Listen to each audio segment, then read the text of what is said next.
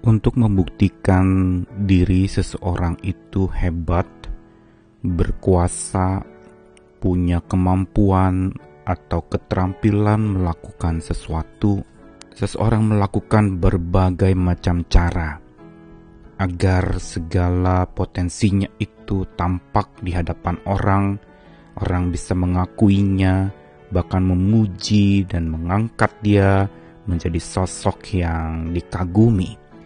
Namun demikian, bila kita melihat lagi kepada peristiwa kebangkitan Yesus Kristus, pada saat setelah bangkit, Dia menampakkan diri untuk membuktikan bukan potensi dirinya yang berkuasa itu, karena tanpa membuktikan kuasanya, Dia sudah Maha Kuasa. Tetapi yang Yesus lakukan dengan menampakkan diri setelah bangkit justru ingin membuktikan eksistensi dirinya. Bukan potensi tetapi eksistensi. Keberadaannya, sifatnya, karakteristiknya, dan naturnya sebagai Allah dan manusia yang punya kuasa dan tidak pernah dapat ditelan oleh kematian. Ini menjadi kekuatan setiap orang percaya yang mengikut Tuhan, bahwa kasih Tuhan itu selalu tampak dan tidak pernah bisa mati. Tuhan yang kita percayai adalah Tuhan Maha Hidup dan tidak pernah dapat ditelan oleh kematian. Apa pun caranya, Tuhan ingin dimatikan, tidak pernah dapat berhasil. Saya Nikolas Kurniawan menemani di dalam Sabda Tuhan lagi hari ini masih dalam rangkaian seri Kuasa Kebangkitan Allah yang dahsyat, Kuasa Kebangkitan Kristus yang ajaib itu. Kita akan bersama merenungkan dari kisah para rasul pasal 1 ayat 3 dan 8. Kepada mereka ia menunjukkan dirinya setelah penderitaannya selesai dan dengan banyak tanda ia membuktikan bahwa ia hidup. Sebab selama 40 hari ia berulang-ulang menampakkan diri dan berbicara kepada mereka tentang kerajaan Allah. Tetapi kamu akan menerima kuasa kalau Roh Kudus turun ke atas kamu, dan kamu akan menjadi saksiku di Yerusalem dan di seluruh Yudea dan Samaria dan sampai ke ujung bumi. Ada satu pertanyaan yang muncul setelah Yesus Kristus bangkit dari kematian, mengapa ia tidak langsung naik ke surga? Bukankah memang itu sudah menjadi sebuah rangkaian karya keselamatan dan rencana Allah untuk Tuhan Yesus? Yaitu setelah mati, dia bangkit lalu naik ke surga. Tapi ada masa selang sekitar 40 hari dari kematian sampai kenaikannya. Mengapa harus dibuat jeda 40 hari itu? Tentunya bukan tanpa maksud. 40 hari dikatakan dalam kisah Rasul pasal 1 tadi, ia berulang-ulang menampakkan diri dan berbicara kepada para pengikutnya tentang kerajaan Allah. Di sini kita melihat bahwa memang berbicara tentang kebangkitan Tuhan Yesus Kristus tidak pernah bisa lepas dari penampakan-penampakan dirinya. Bagaimana dia hampir setiap hari berkunjung menghampiri murid-muridnya, memperlengkapi mereka dengan kuasa kebangkitannya, menghampiri mereka di tempat-tempat sembunyi mereka, menghampiri mereka dalam segala kegalauan rasa dan pergumulan hidup mereka di tempat masing-masing mereka berada.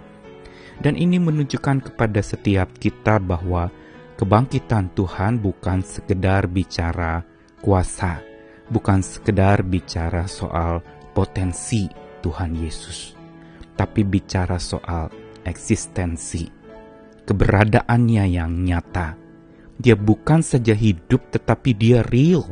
Dia nyata ada. Karena itu, kebangkitan Kristus membuktikan dia hidup dan tidak dapat ditelan sama sekali oleh kematian. Kalaupun dimakamkan selama beberapa hari, dia mati sejenak, Tapi dia bangkit lagi karena kematian tidak mampu untuk melumatnya. Kematian tidak mampu untuk menelannya. Dan setelah bangkit, ia menampakkan diri dikatakan selama 40 hari berulang-ulang untuk membuktikan bukan sekedar dia hidup, tapi dia nyata ada bersama dan mau berjalan bersama para pengikutnya sepanjang kehidupan mereka. Ini makin lagi menegaskan kepada kita bahwa Tuhan hidup bukan sekedar slogan, tapi hidup dan nyata konkret ada hadir dalam kehidupan sehari-hari kita. Dan ini yang menyebabkan bahwa kebangkitan dan penampakan dirinya ini menjadi satu paket karya Tuhan untuk membangunkan iman setiap orang percaya. Ia menunjukkan dirinya ia membuktikan dia hidup, ia berulang kali menampakkan diri dan berbicara kepada mereka untuk satu maksud bahwa kebangkitan dan penampakan dirinya itu adalah agar para pengikutnya juga bangkit dalam semangat yang menyala-nyala, penuh kemenangan yang mulia, dan supaya hidup setiap pengikutnya itu berdampak di mana pun berada bersaksi seperti dikatakan kamu akan jadi saksiku di Yerusalem dan Yudea Samaria sampai ke ujung bumi. Tujuan Tuhan jelas. Ia menampakkan diri bukan untuk membuktikan potensinya, tapi eksistensinya yang tak dapat diganggu gugat. Dia sungguh hidup, tak sanggup ditelan oleh maut. Dan berkaitan dengan kehidupan setiap kita orang percaya pada masa sekarang ini, di tengah-tengah pergumulan dan keterpurukan hidup yang sering kali menimpa, justru peristiwa kebangkitan dan penampakan Tuhan Yesus Kristus menegaskan kepada kita bahwa Ia bangkit dan menghampiri setiap kita, dan Dia mau berjalan bersama dengan kita. Dia selalu menuntun kita, tidak pernah mau meninggalkan kita, karena itu Dia hampiri kita satu persatu di tempat kediaman kita agar kita boleh mengalami perjumpaan langsung dengan Tuhan kita. Karena atas dasar perjumpaan langsung itulah, maka kehidupan iman yang bertumbuh, terbangunkan itu akan berlangsung pula dengan baik. Sehingga makin kita menjadi dewasa, makin kita akan dikuatkan di dalam radiasi kemenangan Kristus yang sudah bangkit itu hari-hari ini ketika kita bergumul dengan berbagai macam persoalan hidup, bangkitlah lagi bersama dengan Tuhan yang bangkit. Dan bila kita masih meragukan dan merasa Tuhan itu tidak nyata dalam hidup kita, mari ingat penampakan dirinya kepada setiap pengikutnya. Dia juga rindu menampakkan dirinya, segala cara dia pakai, berulang-ulang untuk menampakkan dirinya agar setiap orang percaya sungguh bahwa Tuhan kita itu hidup dan nyata. Bukan sekedar hidup, tapi real. Dialah Tuhan yang real, sehingga kita dimampukan juga menghadapi realita yang ada. Karena dia real, dia mau kita juga menghadapi realita yang ada bersama dengan dia dan kuasa kebangkitannya.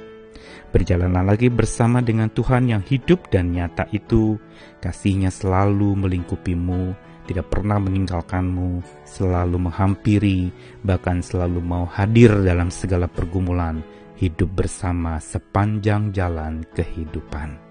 Amin.